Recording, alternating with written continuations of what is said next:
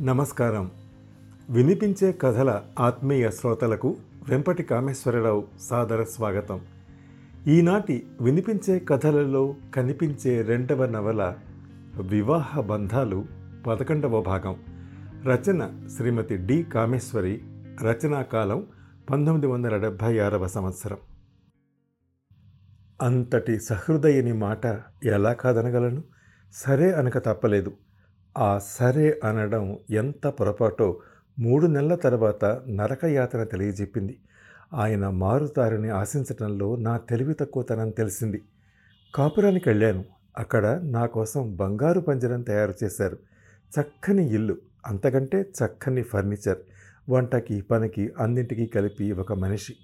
ఆ మనిషి వంటే కాకుండా ఇంటి యజమానురాలికి కాపలాదారిని ఆ ఇంటికి గూర్ఖా అని యజమాని నియమించిన గూఢచారిని నాకు తెలియడానికి చాలా రోజులే పట్టింది. నేను మా ఇంటికి రాసిన ఉత్తరాలు పోస్ట్ చేయకుండా నాకు వాళ్ళు రాసే ఉత్తరాలు తిన్నగా పోస్ట్ ఆఫీస్కే వెళ్ళి మాయం చేస్తున్నాడని అర్థం కావడానికి నెల రోజులు పట్టింది. నే ఇక్కడికి రాగానే మా ఇంటికి ఉత్తరం రాసిన వాళ్ళెందుకు జవాబు రాయలేదు? కొత్త కాపురం సరిదిద్దడానికి వస్తా అన్న అమ్మ ఎందుకు రాలేదు? ఏ సంగతి తెలియక ఎన్ని ఉత్తరాలు రాసినా జవాబు రాయని వాళ్ళ మీద కోపం తెచ్చుకున్నాను. పెళ్ళి చేసి పంపి మర్చిపోయారని కోపం వచ్చింది.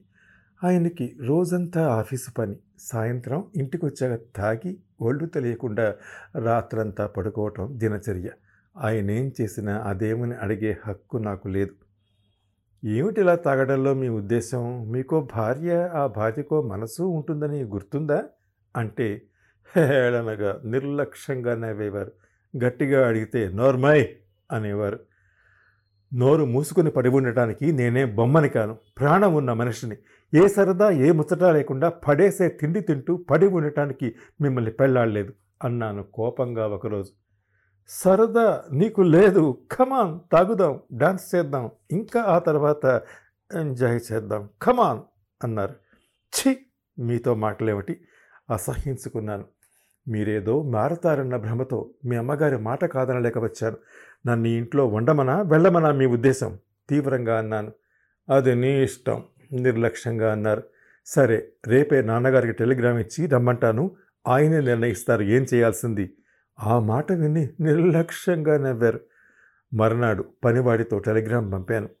మూడు రోజులైనా నాన్నగారు రాలేదు. ఆశ్చర్యపడ్డాను. అర్జెంట్ అని టెలిగ్రామ్ ఇచ్చినా ఆయన రాకపోవడంతో ఏమీ అర్థం కాక తికమక పడ్డాను. అపురూపంగా పెంచి పెళ్ళి చేసి ఇంతలా ఒక్కసారిగా నా కర్మానికి నన్ను వదిలేసినట్టు ఎలా ఊరుకున్నారన్న అనుమానం వచ్చింది.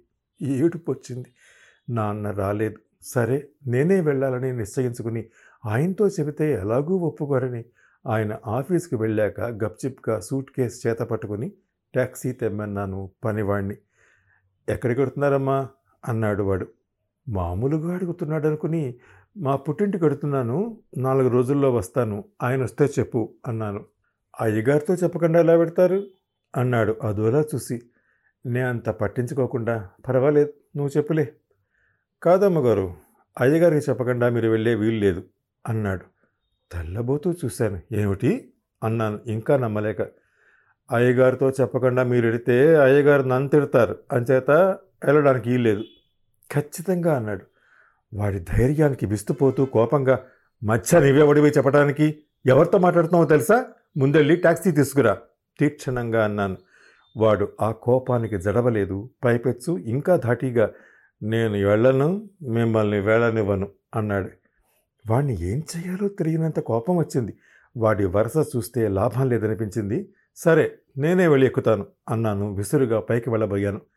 వాడు గుమ్మానికి అడ్డంగా చెయ్యి పెట్టి అమ్మగారు అనవసరంగా గొడవ పడకండి లోపలికి వెళ్ళండి. మీరు వెళ్ళడానికి లేదు. అంతగా వెళ్ళాలంటే అయ్యగారు వచ్చాక వెళ్ళండి అయ్యగారు వచ్చే వరకు గుమ్మం దాటనివ్వను అంటూ అడ్డుగా నిలబడ్డాడు. నీకెంత ధైర్యం? నౌకర్ వెధవి ఇంటి యజమానురాలతో ఇలా మాట్లాడతావా? ఆయన రాని నీ పని చెప్తా. కోపంతో వణికిపోతూ అరిచాను. వాడు నా మాట విన్నట్టు కదల్లేదు. కోపం పట్టలేక విసురుగా వాడి చెయ్యి తోసి జాగ్రత్తగా మసులుకో నీకింత పొగరా అన్నాను బయటకు వెళ్ళబోతూ. వాడు నా చెయ్యి పట్టి నన్ను లోపలికి తోసి తలుపులు మూశాడు. నిర్ఘాంతపోయాను. అమ్మగారు అనవసరంగా అల్లరి చేయకండి. మీరిక్కడి నుంచి వెళ్ళలేరు. మిమ్మల్ని కాపలా కాయడం నా పని. మీరు వెళ్ళారంటే నన్ను చంపుతారు అయ్యగారు. నా ఉద్యోగం పోతుంది.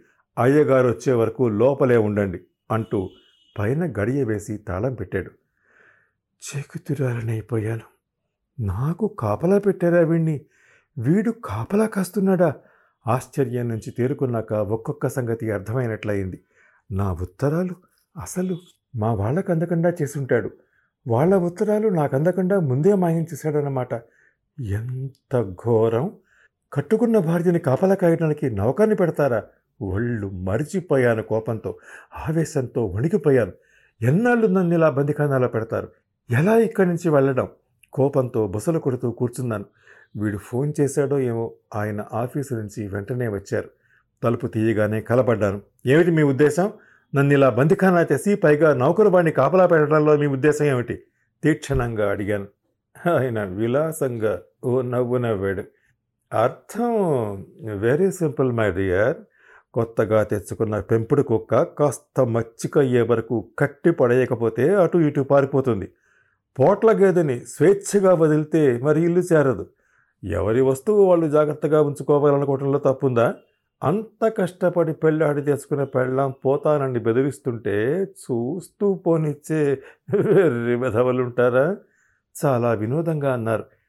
ఇలాంటి మనిషిని ఎవరేం చేయగలరు? ఎగిసి పడుతున్న గుండెలతో ఎన్నాళ్ళు ఇలా నన్ను కట్టడి చేయగలరు అనుకుంటున్నారు అడిగాను.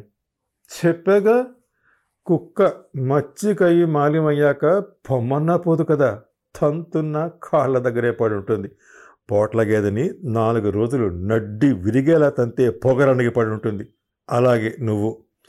ఇది నీ ఇల్లు. ఇంకెక్కడికి పోలేను అని గుర్తించే వరకు నన్ను కాదని పోలేవు అని గుర్తించాక అప్పుడు బందిఖానా ఉండదు నీకు. ఎంతైనా మగాణ్ణి.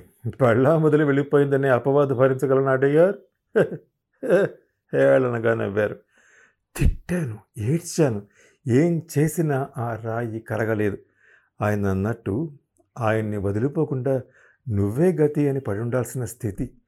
ఆయన్ను కాదనలేని స్థితి వచ్చి మీద పడింది. నా అవస్థలు చాలనట్టు నా మీద ఇంకా కక్ష తీరక భగవంతుడు శాపం ఇచ్చినట్టు మొదటి నెలకే నెల తప్పాను. ఆ సంగతి గుర్తించగానే ఒళ్ళు జలధరించింది. ఇదేం ప్రారంధమని కుమిలిపోయాను. ఇంకా పుట్టబోయే పిల్ల కోసమన్న ఈ భర్తను అంగీకరించడం మినహా దారేముంది తండ్రి ఎవరో తెలియని బిడ్డని సమాజం ఆదరించదు. ఆ బిడ్డ కోసం ఆ బిడ్డ భవిష్యత్తు కోసం నా భవిష్యత్తు అంధకారం చేసుకుని ఈ నరకంలో మగ్గవలసిందేనా? భగవంతుడా నాకు ఈ బిడ్డ వద్దు తీసుకుపో అని ప్రార్థించాను విలపించాను. ఆ దేవుడు నా మొర ఆలకించలేదు. ఆయనకు ఆ విషయం చెప్పాలనిపించలేదు. అయినా ఎన్నాళ్ళు దాచగలను?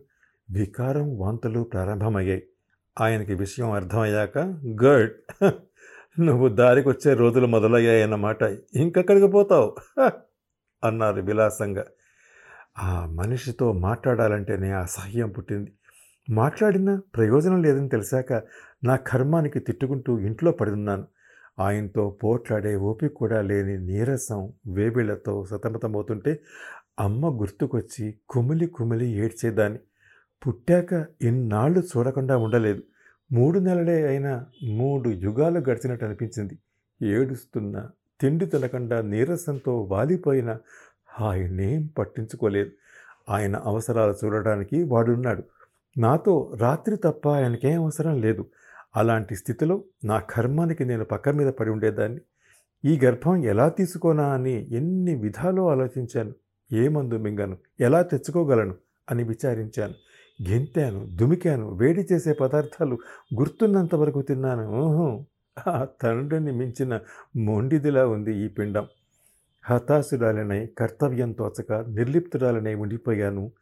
చావాలన్న అనుక్షణం కాపల. నా బాధ చూడలేక నా గోడు వినలేక ఆ దేవుడు జాలి తెలిసినట్లు ఒకరోజు హఠాత్తుగా నాన్నగారు వచ్చారు ఆ సమయానికి ఆయన లేరు. ఇంట్లో నేను బాత్రూంలో ఉన్నాను. బాత్రూంలోంచి వచ్చి బట్టలు కట్టుకుంటూ యథాలాపంగా గేటు వైపు చూశాను. పనివాణ్ణి నాన్నగారు ఏదో అడుగుతున్నారు. వాడేం చెప్పాడో హతాశులైనట్టు వెనుతిరిగారు. ఆయన్ని చూడగానే డాడీ! అని ఒక్క పెద్ద కేక పెట్టి వీధిలోకి పరిగెత్తాను. నా కేక విని ఆయన ఆశ్చర్యంగా వెనుదిరిగి నిర్గాంతపోయి పనివాడు వంక చూశారు. డాడీ! అంటూ ఒక్క ఉదుటున ఆయన గుండెల మీద వాలిపోయి తెలివి తెప్పిపోయాను ఆయన చేతుల్లో. మళ్ళీ తెలివి వచ్చేసరికి సోఫాలో ఉన్నాను. నాన్నగారు ఆదుర్దగా ఆందోళనగా అమ్మా విజయ ఏమిటి తల్లి? ఏమిటి ఇలా అయిపోయావు? ఏం జరిగిందమ్మా? అంటూ ఆరాటంగా అడుగుతున్నారు గుడ్ల నీరు కక్కుకుంటూ. వదిలితే మళ్ళీ కనపడనన్నట్టు చిన్నపిల్లల ఆయన మెడ పెనవేసుకున్నాను డాడీ నన్ను నరకం నుంచి తీసుకెళ్ళు డాడీ. ఇది నరకం డాడీ ఈయన రాక్షసుడు డాడీ. వెక్కి వెక్కి ఏడుస్తూ అన్నాను. ఏమిటమ్మా ఏం జరిగింది? నువ్వింట్లో ఉండగానే లేవు మీ ఇద్దరు ఎక్కడికో ఊరెళ్ళారని చెప్పాడు పనివాడు. నీ నుంచి మూడు నెలలైనా ఉత్తరాలు లేవు. ఎన్ని ఉత్తరాలు రాశాను తల్లి? ఎంత కొత్త కాపురమైనా కన్న తల్లిదండ్రుల్ని మర్చిపోతావా తల్లి? ఎన్ని ఉత్తరాలకి జవాబు లేక మామగారికి రాస్తే నువ్వు ఇక్కడికి వచ్చావని రాశారు. ఇంకా ఉత్తరాలతో లాభం లేదని బయలుదేరి వచ్చాను. మేమ్మ నీకోసం కలవరిస్తోంది. ఏమిటమ్మా? ఏం జరిగిందో చెప్పమ్మా? గద్గదికంగా అన్నారు. డాడీ ఎన్ని ఉత్తరాలు రాశాను నన్ను ఈ నరకంలోంచి తీసుకెళ్ళమని. ఉత్తరాలన్నీ నీకు అందకుండా చేశారు. నాకు కాపలా పెట్టి నన్ను బంధించేశారు డాడీ. నేను ఇక్కడ ఒక్క క్షణం ఉండను. నన్ను మన ఇంటికి తీసుకెళ్ళు డాడీ. ఏడుస్తూనే ముందు నుంచి జరిగిందంతా టూకీగా చెప్పాను. నాన్నగారు నోట మాట రానట్టు స్థానమైపోయారు ఆ తర్వాత కోపం ఉద్రేకం పట్టలేకపోయారు. దౌర్భాగ్యుడు. బంగారు లాంటి పిల్లనిస్తే ఇలా కాల్చుకు తిన్నాడా? వాడు మనిషా పశువ? పద నిన్నింకా ఇక్కడ ఉంచాను. అంటూ ఆవేశపడిపోయారు. ఆయన రాగానే చెడామడా తిట్టారు. పిల్లని తీసుకొడుతున్నాను. నీ దిక్కున్న చోట చెప్పుకో దౌర్భాగ్యుడా. ఇంకెవరి మీదో కసి కోపం నా కూతురు మీద చూపి కాల్చుకు తింటావురా? పువ్వుల్లో పెట్టి పెంచి నీకు అప్పగించానురా. దాన్ని బతుకు ఇలా నాశనం చేస్తావా? అంటూ నిప్పులు కురిపించారు. నువ్వేమిటో నీ బతికేమిటో నలుగురిలో పెట్టి మొహం ఈడుస్తా అన్నారు. ఆయన మొహం ఎర్రపడగా నాకేం నష్టం లేదు. పోయేది మీ పర్వే అన్నాడు బింకంగా. "హుం, నా కూతురి కంటే నాకు పరువు ప్రతిష్ట హెచ్చు కాదురా. నిన్ను కోర్టుకి ఈడిపిస్తాను. నా కూతుర్ని ఇంకా పంపనే పంపను. పెళ్ళి కాలేదనుకుంటాను. ఆవేశంతో నాన్నగారి ఒళ్ళంతా చెమట పట్టింది. పదమ్మ విజయ నిన్నింక ఒక్క క్షణం ఇక్కడ ఉండనేయను. బట్టలు సర్దుకో అన్నారు. విజయ నా భార్య నా అనుమతి లేనిదే ఆమెను ఇక్కడి నుంచి తీసుకెళ్ళడానికి లేదు. తీసుకెడితే కేసు పెడతాను పోలీసుల్ని పిలుస్తాను అన్నారు బింకంగా. పిల్లరా పిలు? ఏ పోలీసులు నన్ను ఆపలేరు. కట్టుకున్న భార్యని నానా హింసలో పెడుతున్నావని నేను చెప్పగలనురా. నా ఆఖరి పైసా ఖర్చు అయ్యే వరకు కోర్టులో న్యాయం కోసం పోరాడతాను. అంతేకాని నీ చేతిలో దాన్ని ఇంక వదలను.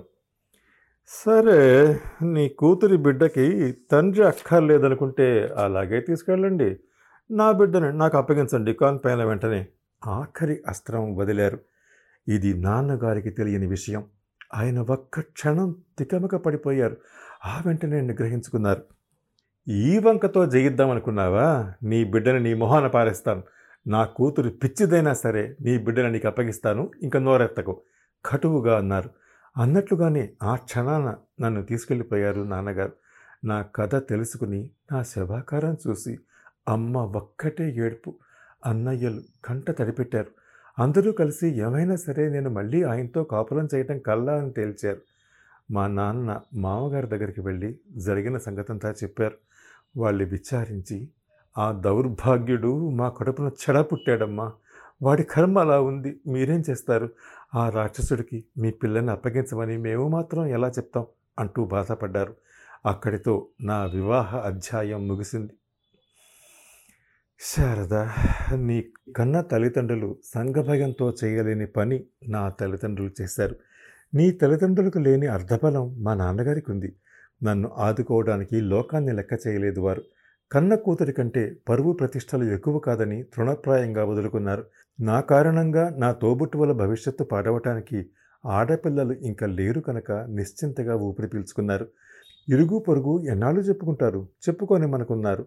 అడిగిన వాళ్ళకి ఒక ఆడపిల్ల సంసారం వదులుకుని ఊరికే రాదమ్మా ఆ కాపురం ఎంతో నరకమైతే తప్ప ఏ ఆడది ఇల్లు వదలదు అని చెప్పింది అడిగిన వారికి. అల్లారు ముద్దుగా పెంచి యాభై వేలు ఖర్చు పెట్టి పెళ్ళి చేసి పంపటం ఆడపిల్లని ఇంట్లో పెట్టుకోవడానికి కాదు మీకు ఆడపిల్లలు ఉన్నారు అని అమ్మ ఇద్దరు ముగ్గురితో అనగానే ఎదుటపడి ఎవరూ అడగలేదు. ఆ తర్వాత తొమ్మిది నెలలు నిండి పాప పుట్టింది. నాన్నగారు అన్నట్టుగానే పాపని నన్ను మహమైనా చూడనివ్వలేదు. వద్దమ్మా చూసి అనుబంధం పెంచుకుంటే మరింత బాధపడాలి. ఈ బిడ్డ నీది కాదు. నీ అదృష్టం బాగుండి అతని మనసు మార్చుకుని బిడ్డని ఇస్తే అదృష్టమే. అంతవరకు నీ బిడ్డ కాదనుకో పోయిందనుకో అంటూ తీసుకెళ్ళిపోయారు. మర్నాడు వట్టి చేతులతో వచ్చిన నాన్నగారిని చూసి నా మాతృ హృదయం తలడిల్లింది. పాపని ఇవ్వలేదా నాన్న? కన్నీరు తిరిగింది కళ్ళల్లో. లేదమ్మా వాడిలో ఏమూలో మానవత్వం ఉండదా అన్న ఆశ మిగిలి ఉండేది ఇన్నాళ్ళు. లేదమ్మా వాడు మనిషి కాదు తల్లి రాక్షసుడు. ఇంకా బిడ్డ నీది కాదమ్మా గుండె రాయి చేసుకో.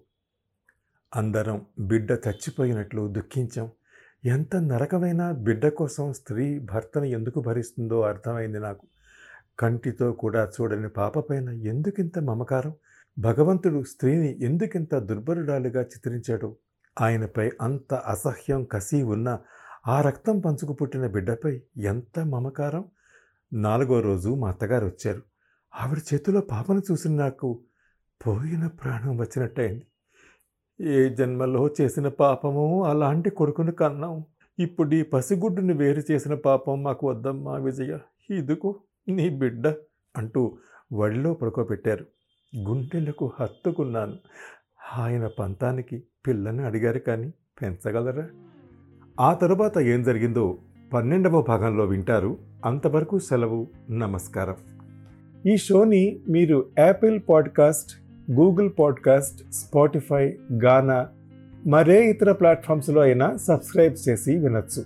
నెక్స్ట్ ఎపిసోడ్ రిలీజ్ అయినప్పుడు మీకు అప్డేట్ రావడానికి నోటిఫికేషన్ టర్న్ ఆన్ చేసుకోండి.